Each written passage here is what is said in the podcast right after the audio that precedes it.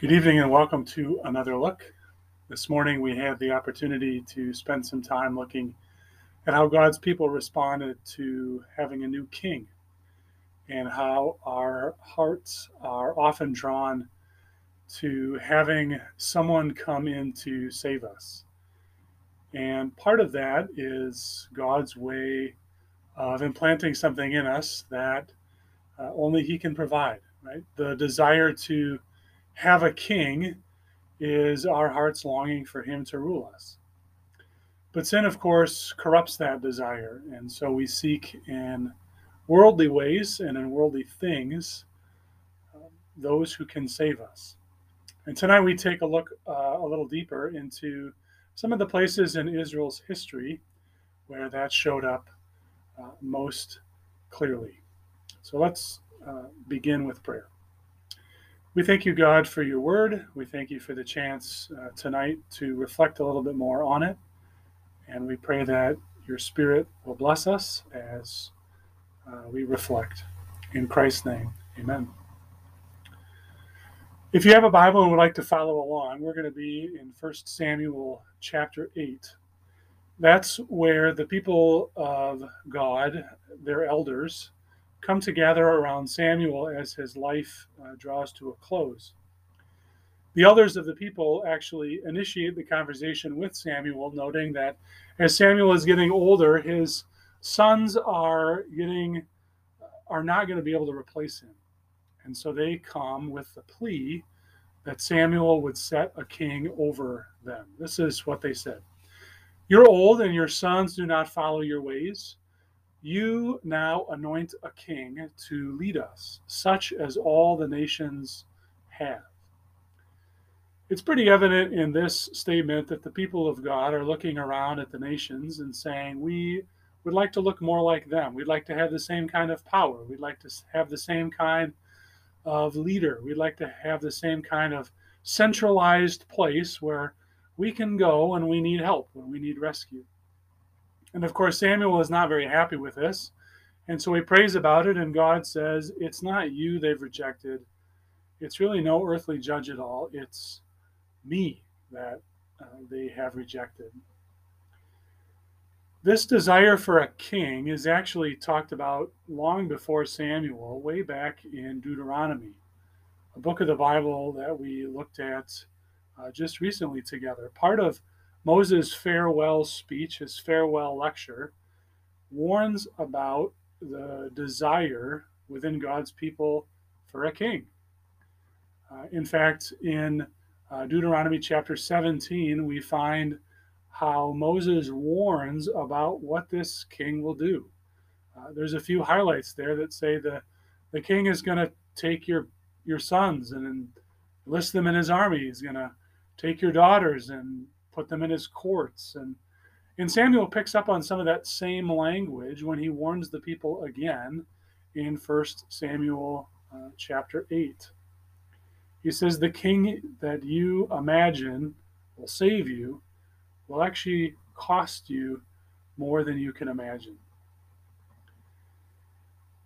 And here's where there's a question within our own day and age about some of the things that we imagine will save us.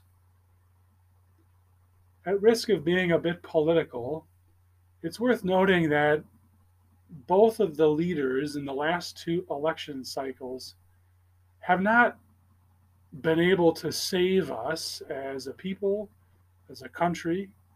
Uh, they've maybe offered us a few things. They've maybe provided us with some things that we hoped they would do in voting them into office. But They've also shouldered us with all kinds of things that we didn't ask for, that we didn't really want. No earthly king, no earthly president, no earthly governor or ruler can only provide deliverance or saving. There's always something else. There's all kinds of other things that come with it. And yet our hearts long for this saving. Our hearts imagine that if we can only get the right person in office, that everything will be okay. That if we can get the right bill passed or the right agenda, maybe the right pastor or the right leader of the company, uh, the right process in our family, whatever that one right thing is, that everything will be okay. And there's something in our hearts that that recognizes there's a hope in this. And we put our proverbial eggs in one basket, imagining that this one thing will save us. And as the Christmas season approaches, sometimes, if we're honest, we do this with seasons of the year. We hope that if we get everybody together, that one event will bring a sort of salvation to our family, a certain level of hope to our lives. And like Samuel warns Israel, like Moses warns Israel, like God warns us, all of those earthly things will not truly satisfy, will not bring us the deliverance that we really, truly need. Because all of those earthly kings, all of those earthly things demand things from us and never actually give us anything. Except for, of course, one. Jesus makes no uh, qualms or he he makes no apologies for demanding everything from us. Right? Jesus makes clear that if I am going to be the king of your life, the Lord of your life, you will need to give me everything. And we don't like hearing that. But Jesus also is the only one who, in response to us giving everything, also gives everything back to us. Life in the here and now, hope in the here and now, security in the here and now, as well as life, hope, and security in the life to come. And so, whether we are reflecting on our political allegiance, where we find hope and security, whether we are reflecting on the season of the year, whether we are reflecting on a person, whether in this election cycle or another, a text like this and a passage like this morning's reminds us that there is only one true king who will not just take from us, but also give us everything we truly need. Let's pray. Lord Jesus, we thank you for what you give to us. And we confess that often we look for our hope and security in this life and in earthly leaders.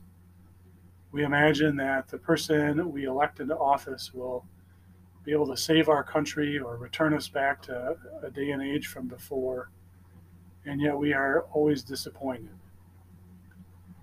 And so, God, as we look for things and places and people to find hope and security, may your Spirit convict us that uh, what we are truly longing for has already been given and has already given all that is needed. And may we find that in Jesus Christ our Lord. We pray this in His precious and holy name. Amen. Thanks for joining. If you have comments or questions, we'd love to hear from you. Otherwise, we'll see you again soon.